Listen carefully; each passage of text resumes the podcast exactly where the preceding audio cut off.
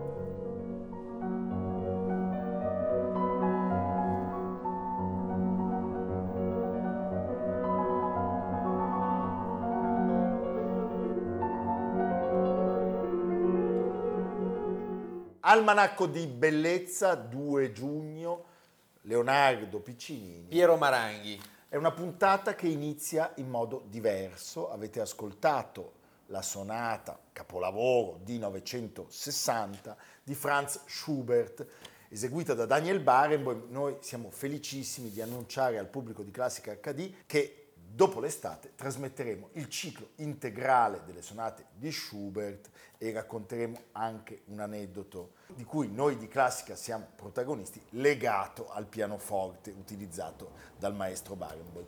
Ma questa è un'altra storia, puntata che inizia in modo inusuale perché? Perché noi oggi, il giorno della festa della Repubblica, vogliamo dedicare questo breve estratto a Paolo Portoghesi. Cioè, la Repubblica ha perso un grandissimo protagonista. Un grande architetto, un grande studioso. Un intellettuale, un intellettuale stupendo, a tutto tondo. che aveva in Schubert una delle sue grandissime passioni ed è facile comprendere come un animo delicato e gentile, Vero. ma anche rigorosamente forte e combattivo come quello di Paolo Portoghesi, si ritrovasse nel mondo di Franz Schubert. Ci mancherà molto. Io dico solo un nome, Borromini. Borromini, Sì. certamente. e poi grazie Piero perché io ho avuto la possibilità di assistere a quella bellissima lezione in Santa Maria delle Grazie. che è stata poi utilizzata. è stata poi utilizzata nel libro su Piero Portaluppi. No, un maestro grandissimo, veramente. L'autore di edifici importantissimi, la Moschea di Roma, creatore delle prime biennali d'architettura, penso al teatro eh, di Aldo Rossi, alla, a quella strada con tutte le citazioni eh, dell'architettura storica, il manifesto del postmoderno, insomma una- veramente un, un- un grande protagonista della cultura italiana del dopoguerra. Chiedo alla regia di mostrare questa fotografia che ho ricevuto dal figlio di Guido Canella, Tito. Era un gruppo di architetti straordinariamente colti, straordinariamente colti. E simpatici. Beh, erano molto simpatici. Li citiamo ancora una volta perché abbiamo organizzato una mostra dedicata a loro tutti insieme tanti anni fa. Aimaro Isola, che è ancora tra noi, Roberto Gabetti, Aldo Rossi, Carlo Aimonino, Paolo Portoghesi, Guido Canella. E viva il pensiero, la bellezza, la cultura e viva la nostra Repubblica. Iniziamo. Preceduta dal gruppo bandiera e dalla fanfara, sfila ora una compagnia dell'ottavo reggimento Bertaglieri al tradizionale ritmo del flip-flop.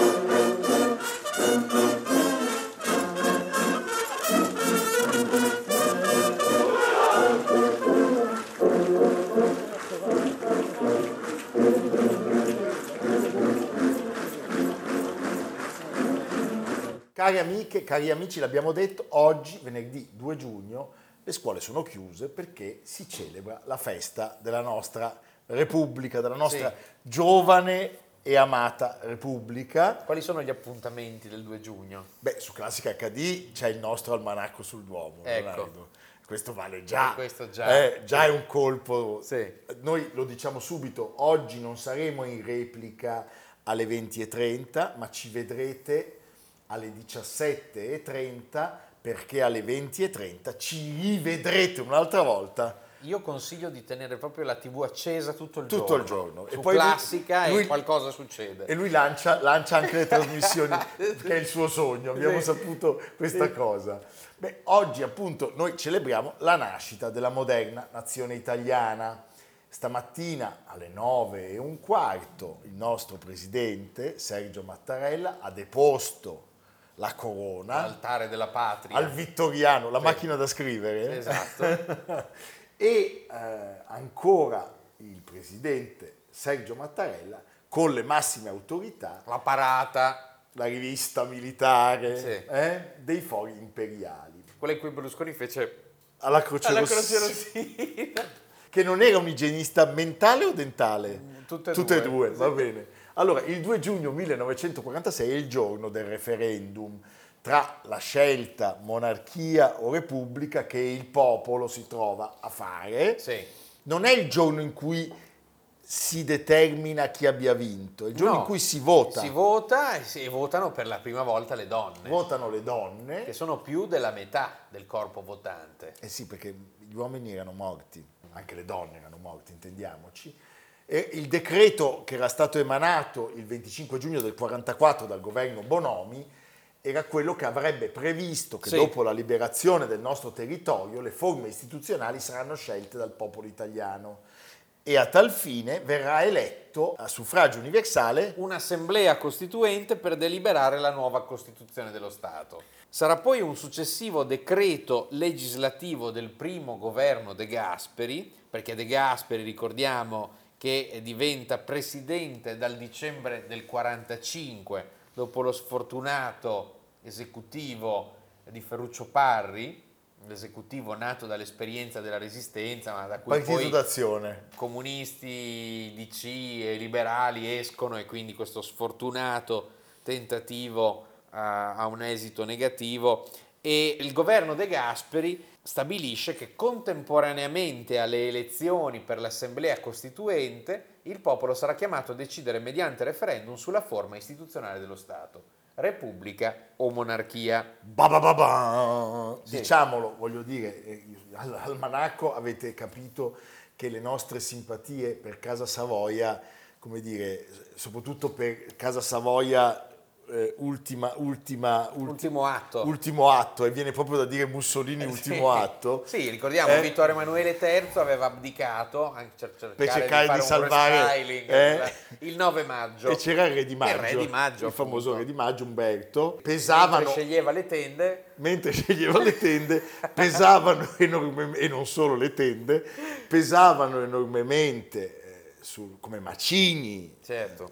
tutti quegli atti efferati eh, che vanno dal delitto, dall'incarico a Mussolini, lo stato d'assedio, facta, il delitto Matteotti. Diciamo i vari non possumus Ecco. per citare una... una, eh, una le fra- leggi razziali, Sì. eh, le- le- e poi il Gran Consiglio e la fuga, insomma tutto, Sì. Badoglio. l'inanità e le decisioni invece gravi prese durante il ventennio.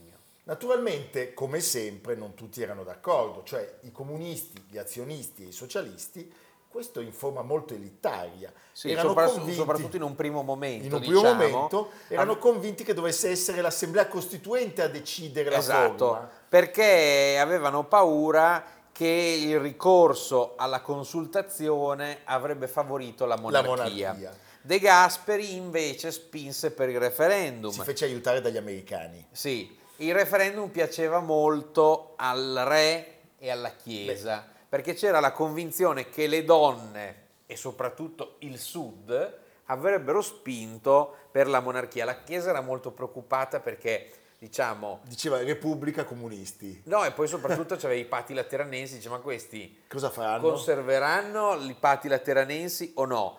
E dobbiamo dire che in questa circostanza i, i- i passaggi stretti in cui si è dovuto infilare, però risolvendoli con grande capacità, ecco, eh, sono la, la- la chiave dell'azione politica Parliamo di De De Gasperi, Gasperi, De Gasperi che mh, non, insomma, non, era, non era scontato, salva l'unità della DC che era divisa, Certo, ricordiamolo, L'elettorato della DC era fortemente monarchico. al nord era repubblicano e al sud era monarchico. Io invito a leggere la biografia bellissima di Piero Craveri eh, su, su De Gasperi. La figlia di De Gasperi avrebbe poi dichiarato molti anni dopo che il padre scelse Repubblica. Repubblica. Mentre Andreotti Monarchia. Eh sì. Eh, Senti, oltre ai tradizionali partiti di orientamento repubblicano, il Partito Repubblicano certamente, il Partito d'Azione, il Partito Comunista, il Partito Socialista, nel congresso la, la posizione diciamo meno scontata, l'abbiamo appena detto,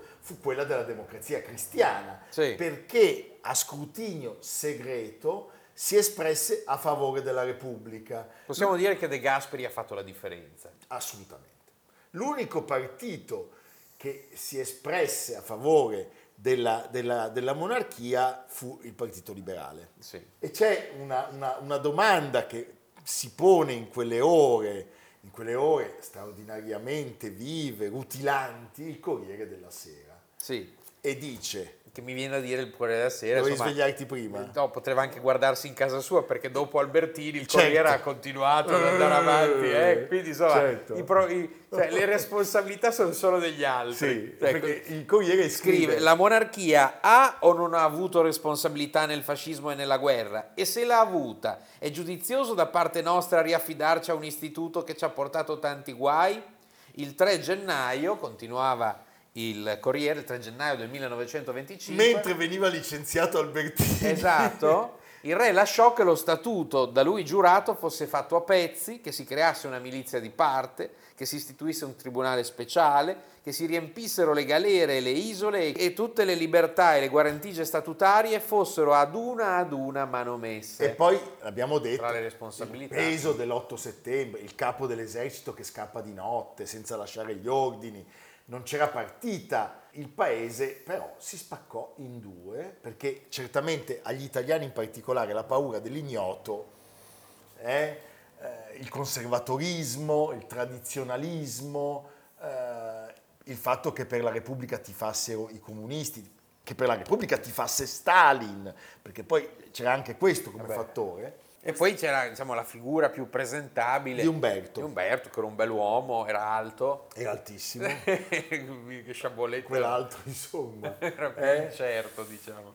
Va bene, noi ci facciamo aiutare come sempre da una delle scene più straordinarie belle del cinema italiano. cinema italiano. Attenzione, vi leggiamo il comunicato ufficiale sui risultati del referendum popolare Monarchia-Repubblica. Ma che fa?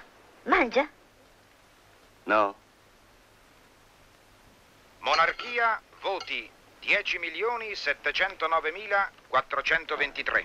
Bene, bene, corazon. Mamma, Bene, abbiamo bene. vinto. Molto bene. Saprà.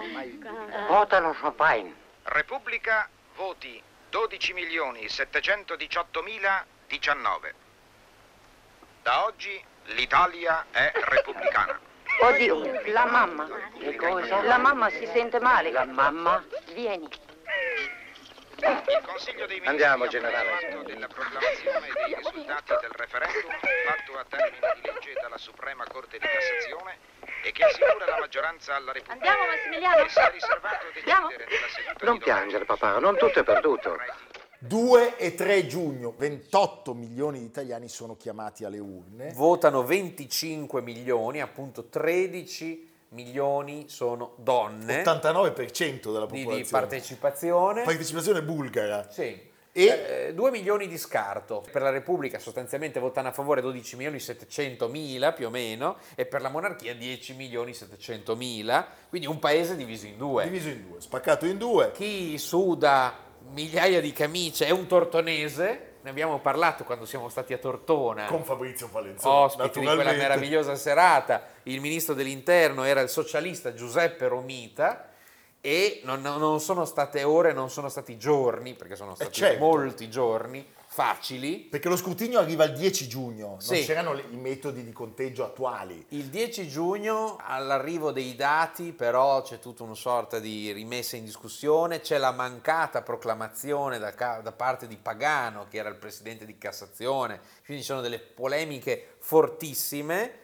Con una decisione unilaterale De Gasperi assume i poteri e anche questa è una scelta di coraggio, di responsabilità a cui va dato atto. Umberto II all'inizio Rifiuta. rifiuta e poi Beh, c'è quella famosa frase, uno di noi due sarà in galera, gli Sì. dice De Gasperi, perché Sì. eh, lui chiede l'incontro e De Gasperi dice sì, sì, possiamo pure incontrarci, ma sappia che uno di noi due finirà in prigione. Sì, devo dire De Gasperi tiene il punto in un modo pazzesco.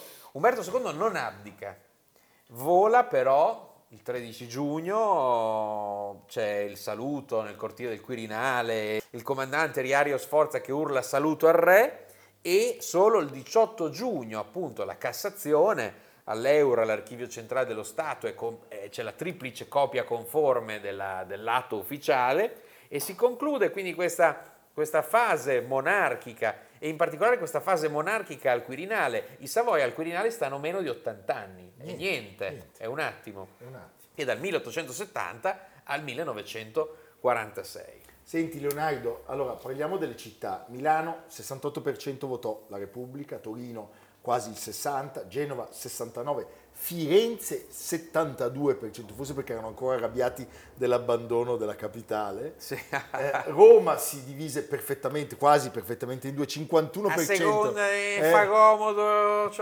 c'è solo il pizzicagnolo Beh, ma. Roma può fare quello che vuole. Però vinse la monarchia, Napoli 79% monarchia, lo Mettiti sappiamo. nei panni, non so di chi era il fornitore Certo. della Real Casa. E anche a Palermo vinse la monarchia, a dimostrazione del fatto che eh, il Sud, come dire, eh, espresse un, voto favorevole a Casa Savoia. A Napoli ci furono dei grossi eh, sommovimenti popolari eh, con dei morti, una- ci sono dei racconti bellissimi che fa l'allora giovanissimo diciamo, membro della direzione del Partito Comunista Giorgio Napolitano ed è martedì 11 Beh, il giorno giugno terribile, la strage. la strage di Via Medina. Via Medina perché un corteo monarchico cercò di assaltare la sede del Partito Comunista Italiano che esponeva la bandiera Senza già, lo stemma. già priva dello stemma sabaudo con lo stellone e a quel punto arriva la polizia.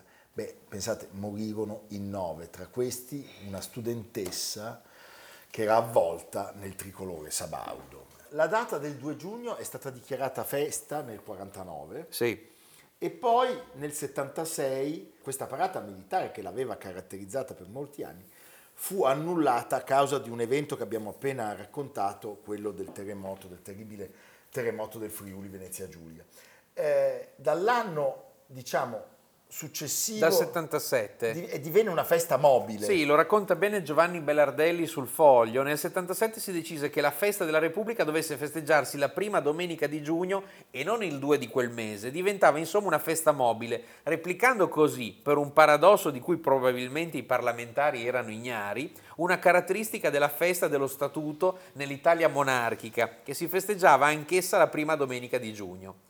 E insomma è una festa che all'inizio era poco sentita, anche perché era immediatamente cioè, un mese attaccata dopo, al il 25, 25 aprile. un mese, in realtà un mese un anno dopo, se- Sì. ma diciamo che i giorni poi del calendario sono attaccati, è stato Ciampi È stato Ciampi a restituirle la gloria che meritava e poi appunto questa abolizione all'inizio della parata militare nel 76 sospesa in segno di lutto per il terremoto, ma l'anno dopo quando le tribune in via dei Fori Imperiali erano già state montate, fu improvvisamente cancellata senza alcuna spiegazione ufficiale. La parata fu ripristinata qualche anno dopo dal governo Craxi, acquisendo poi, anche qui con una decisione non poco curiosa, cadenza quadriennale nell'88, almeno in teoria, perché nel 92 il Presidente della Repubblica Scalfaro, appena insediatosi, chiese che la parata venisse cancellata poiché non era il momento di fare sfilate. A un certo punto la festa della Repubblica rischiò addirittura di sparire. Nel 97 infatti il Presidente della Camera, Luciano Violante,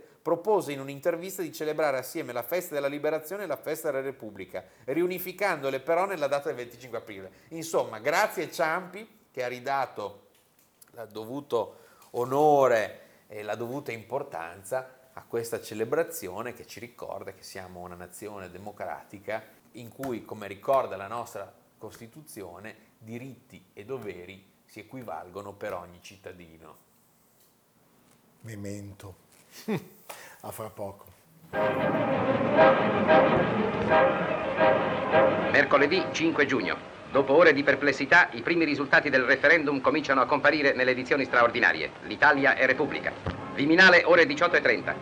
I corrispondenti dei giornali di tutto il mondo sono raccolti intorno al tavolo donde il ministro Romita diffonde per radio l'annunzio semi-ufficiale. Si posseggono gli scrutini di 34.112 sezioni su 35.320. La Repubblica ha 2 milioni di voti di vantaggio. Sala della Lupa, Palazzo di Montecitorio. È quella dove si è riunito per la prima volta a Roma il Parlamento italiano. Sono le ore 18 del 10 giugno. 22 anni fa, in questa data, i fascisti hanno ammazzato Matteotti. Sei anni fa Mussolini ha dichiarato la guerra. Oggi il Presidente della Cassazione, Giuseppe Pagano, legge alla presenza del governo e delle alte cariche i risultati del referendum.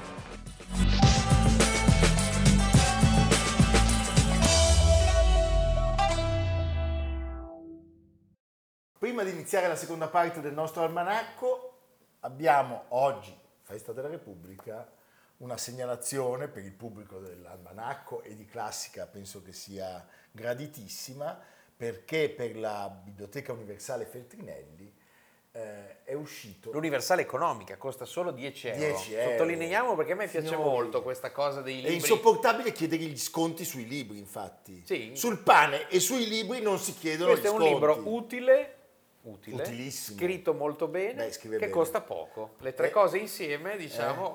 Ed non è fa- anche di un amico perché eh, parliamo di Filippo Facci, 154 pagine, Marsilio Feltrinelli. Il titolo del libro è molto bello, è Misteri per orchestra. Allora, Filippo Facci l'avete conosciuto anche sugli schermi di Classica HD, è stato ospite di una puntata del nostro Va Pensiero durante il periodo della pandemia. Ama molto Wagner. Ama molto Wagner e disprezza tutti gli amanti di Verdi. Disprezza, diciamo, il Sì. suo modo di essere simpaticamente e profondamente polemico. Ama molto la montagna. Eh, ama moltissimo la montagna, è un ragazzo molto intelligente. Mi piace leggere questa introduzione al capitolo Chi era Niccolò Paganini, lo dedichiamo ad Amerigo, che è il Certo. nostro... Prima bisognerebbe spiegare che cos'è davvero un violino e perché è considerato il sovrano degli strumenti musicali. Bisognerebbe spiegarlo anche se una risposta esauriente non c'è. Si dice che abbia una versatilità unica che possa imitare indifferentemente il pianto di un bambino o il raglio di un asino, che nient'altro possa produrre melodie di così lancinante bellezza, ma sono risposte che paiono ogni volta insufficienti. Quindi è proprio una scrittura interessante, divertente. Beh, ma lui è così. Precisiamo, parliamo di un libro che era uscito una dozzina d'anni fa per i tipi di Mondadori. Oggi c'è una nuova prefazione e appunto è Marsilio nell'Economica Feltrinelli a pubblicarlo. Parliamo di un giornalista appassionatissimo, Sì. nel senso più nobile del termine, direi anche antico. Esatto. Antico. La sua passione predominante È oltre- anche la Giovin principiante. è la giovane principiante, è Wagner ed è il mistero. Per cui comprate questo libro, vi spiegherà alcune cose che sono molto intriganti, la morte di Tchaikovsky, la sparizione di Rossini, a Paganini abbiamo detto, La famiglia Wagner. il nazismo, sa, c'è veramente molto da imparare. È un bellissimo libro e noi vi invitiamo a comprarlo. Filippo Facci, Misteri per orchestra, Marsiglio, Universale, Economica, Feltrinelli. e quindi, se di musica dobbiamo parlare, un contributo meravigliosamente musicale. It happened that a man came to my house to play flamenco on the guitar. At the first brutal rasgueado he did, I jumped from my chair and fell backward. But when he began to pluck a popular melody, it's delightful sounds penetrated straight to my soul.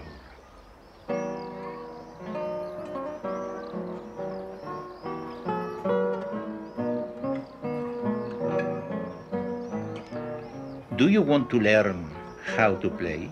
asked me the man. I nodded, imploring my uncle to agree. In two months, I absorbed from my teacher all he knew. I mean, very little. And my uncle, noticing my facility, used to tell his friends, This boy does not seem to learn, but to remember.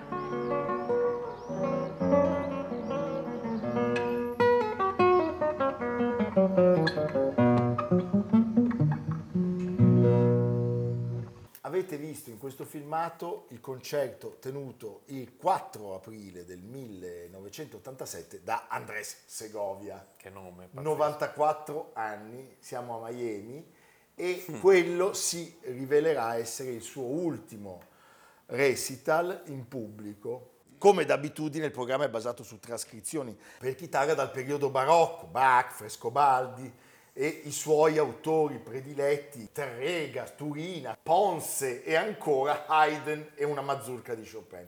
Al termine del concerto lui non si sente Beh. troppo bene, viene portato in ospedale e viene riscontrata un'aritmia cardiaca da cui non si sarebbe più ripreso e appunto oggi, il 2 giugno, a Madrid, 1987 Segovia. muore, si spegne per infarto. lascia questo mondo. Lascia questo mondo, ma diciamo non lo ha mai lasciato perché il segno, la musica La chitarra. di Segovia. Perché se c'è veramente un uomo e uno strumento, più ancora di tutti gli altri no? nella storia, anche quelli famosissimi, più di Rubinstein, più cioè la chitarra e Segovia. Sì, Cioè, anche per il lavoro pazzesco che lui ha fatto per portare alla ribalta questo strumento che veniva considerato insomma uno strumento per accompagnamento leggero, non aveva la dignità che lui le avrebbe ridato, un po' come Ciampi e il 2 giugno, cioè c'è Sì. stata, c'è stata una- un'attività veramente di impegno. di Eh, impegno. eh. E forse mi viene da dire come Borromini e il nostro Paolo Portoghesi. Ah, esattamente. Eh, 1893 lui nasce il giorno 23 di febbraio a eh, Linares, siamo in Andalusia. Andalusia. E eh, la casa è una casa che condivide le pareti con quelle di un negozio di chitarre. Così come Portoghesi era nato in piazza dei Caprettari E vedeva. e vedeva, sì. Certo. Secondo Segovia questo imprinting sonoro già ricevuto nella culla eh, sarebbe stato determinante nel decidere appunto il suo, il suo futuro, la sua vita. Lui cosa fa? Viene mandato a vivere con gli zii Edoardo e Maria e viene iniziato senza successo allo studio del violino. Più, Però- ta- più tardi lui stesso avrebbe raccontato, come atto di amore assoluto nel- nei confronti della chitarra, che se avesse scelto appunto il violino o il pianoforte, la sua sarebbe stata una vita infelice, una vita, Certo. una vita rovinata. perché considerava la chitarra il più bello strumento che l'uomo abbia mai creato. Beh, che gioia. E agli inizi del Novecento, cosa era la chitarra? Era uno strumento, sì, certamente molto popolare, non solo nel senso della quantità Sì. di praticanti, ma anche nel senso Quando del si ballava il repertorio. flamenco. Tu Esattamente. quando balli il flamenco. Beh, io quando ballo il flamenco di notte travestito, però. Eh, il mio nome d'arte è Mirella. Mirella, Venite certo, a vedermi. conosciuta, Poi conosciuta. vi- siccome avete Nel il mio numero, certo se mi chiamate io vi, vi dico dove. Vedi, eh. ormai lo dici da solo. Però diciamo che ehm, era limitato a questo mondo. Che cosa accade? Accade che le ristrettezze economiche della famiglia Segovia impediscano di trovare un insegnante di chitarra classica per il giovane Andrés. E allora cosa fa lui? Si, si sì, autocandida è un autodidatta sostanzialmente. e a un certo punto, dopo l'ennesimo trasloco, a Cordoba lui viene introdotto da un amico, Fermin Garrido, nella casa di un chitarrista dilettante, alla cui biblioteca di spartiti Segovia finalmente ha libero accesso. finalmente tu è pensa alla felice, felicità, è felice. la felicità Sì, è come sì, quando sì, ti regalano le carandage Sì. e puoi colorare. Poi devo dire che forse nella musica ha trovato anche, diciamo, un affetto, un impegno, un amore che i genitori si erano separati, era stato affidato agli zii, quindi diciamo che si immerge completamente nella musica fin da, da- appunto, da- da un'età molto, molto tenera, tant'è che arriverà poi a fare il primo concerto a 16 anni a Granada. a dove se no. Granada, Sì. eh, dove se no. E i suoi amici, i suoi sodali, Manuel Serrano e Laura Montserrat, che erano pianisti, gli danno lo spunto, perché lui vedendo tutte le trascrizioni che potevano eh, suonare o creare, diventa il grande inventore della chitarra classica. Cioè, cosa fa?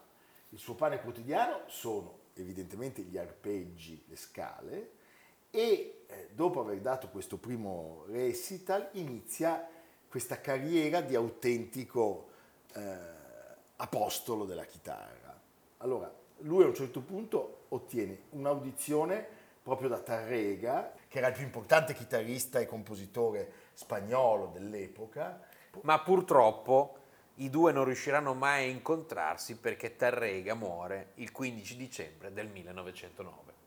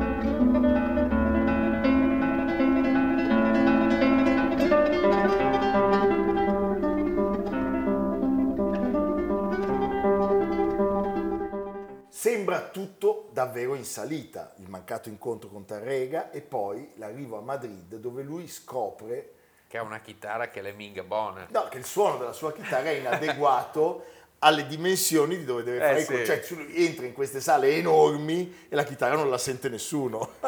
allora, nella sua spavalda ingenuità, va da un liutaio, Manuel Ramirez. Ramirez, e gli dice ho bisogno di una specie di cannone, Sì. eh, come quello di Paganini, sto pensando, e Ramirez si fa una bella risata, Poi insomma, eh, si, si commuove davanti a questa a questo desiderio, a questo entusiasmo. e quindi Gli fa provare una delle sue chitarre, quelle potenti. quelle potenti. E Segovia lo impressiona talmente tanto Sì. quando suona che il liutaio gli offre una chitarra dicendo falla diventare la Beh, più famosa storia- chitarra al mondo. una storia meravigliosa. Meravigliosa. Sì.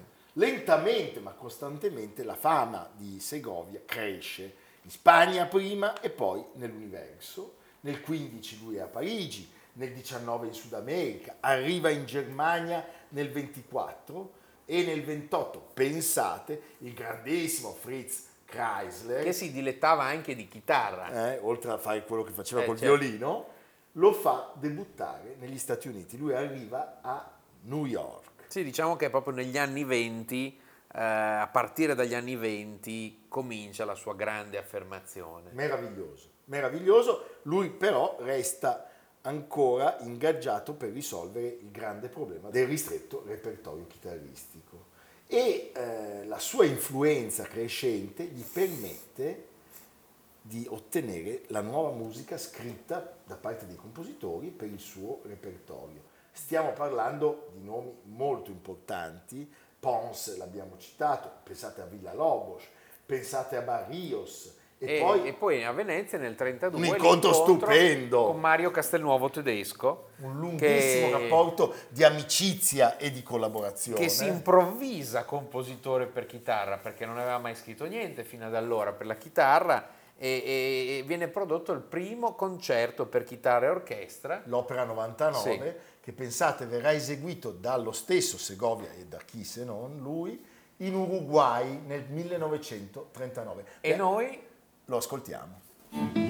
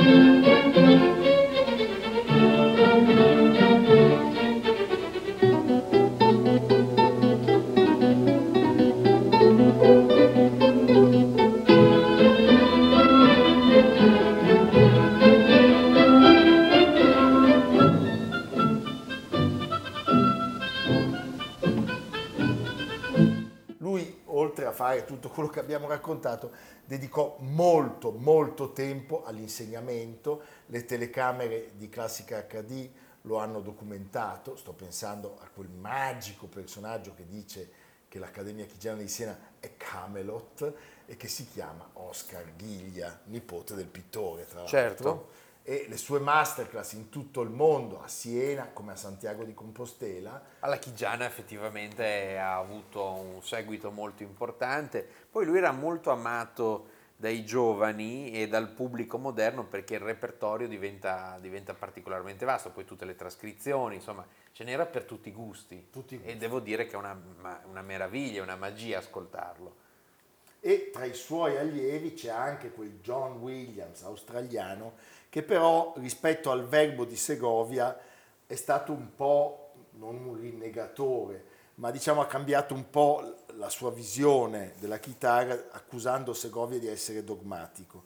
La dolcezza e la importanza di Segovia è bella ascoltarla nelle parole di Ghiglia.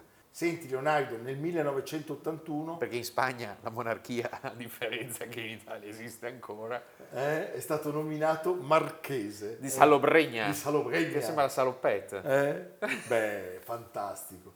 Allora, noi lo ascoltiamo ancora una volta, qui siamo con un allievo, ma Miguel Barbera, in una delle sue masterclass. Stupendo, Andrés Segovia. Evviva! Sigue. I don't mind your own finger improvised, it is good, but I warn you that the danger is concealed in it that may spoil your performance. Y eso es menos fastidioso que.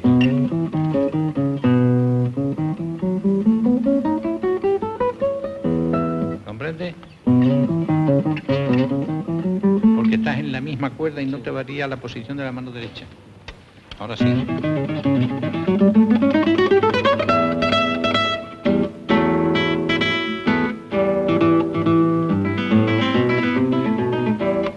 ¿No puedes recogerte un poquito más el puño para adentro?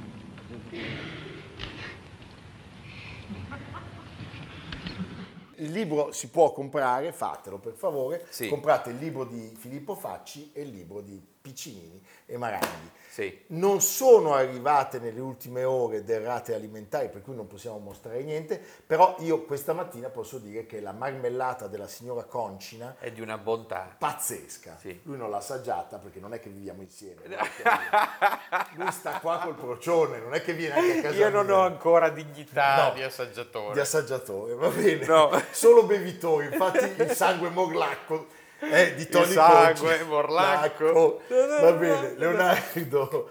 Oggi i musei statali sono aperti con ingresso gratuito, quindi potete girare l'Italia, scegliere, ma non solo oggi, potete anche andarci nei prossimi giorni, però oggi ingresso gratuito insomma, è già interessante. Andiamo a Lucca, Palazzo Mansi, Palazzo Mansi e Villa Guinigi, che sono diretti con grande rigore e anche dolcezza dalla nostra amica Luisa Berretti, dalle 9 alle 19.30, ultimo ingresso ore 18, Palazzo Mansi è un posto bellissimo, il più bel salone affrescato di Lucca, l'alcova, insomma, cosa aspetti Piero? Ma io ci vado. Ci dobbiamo sdoppiare perché noi siamo anche al Duomo. Siamo oggi. al Duomo, siamo a Lucca.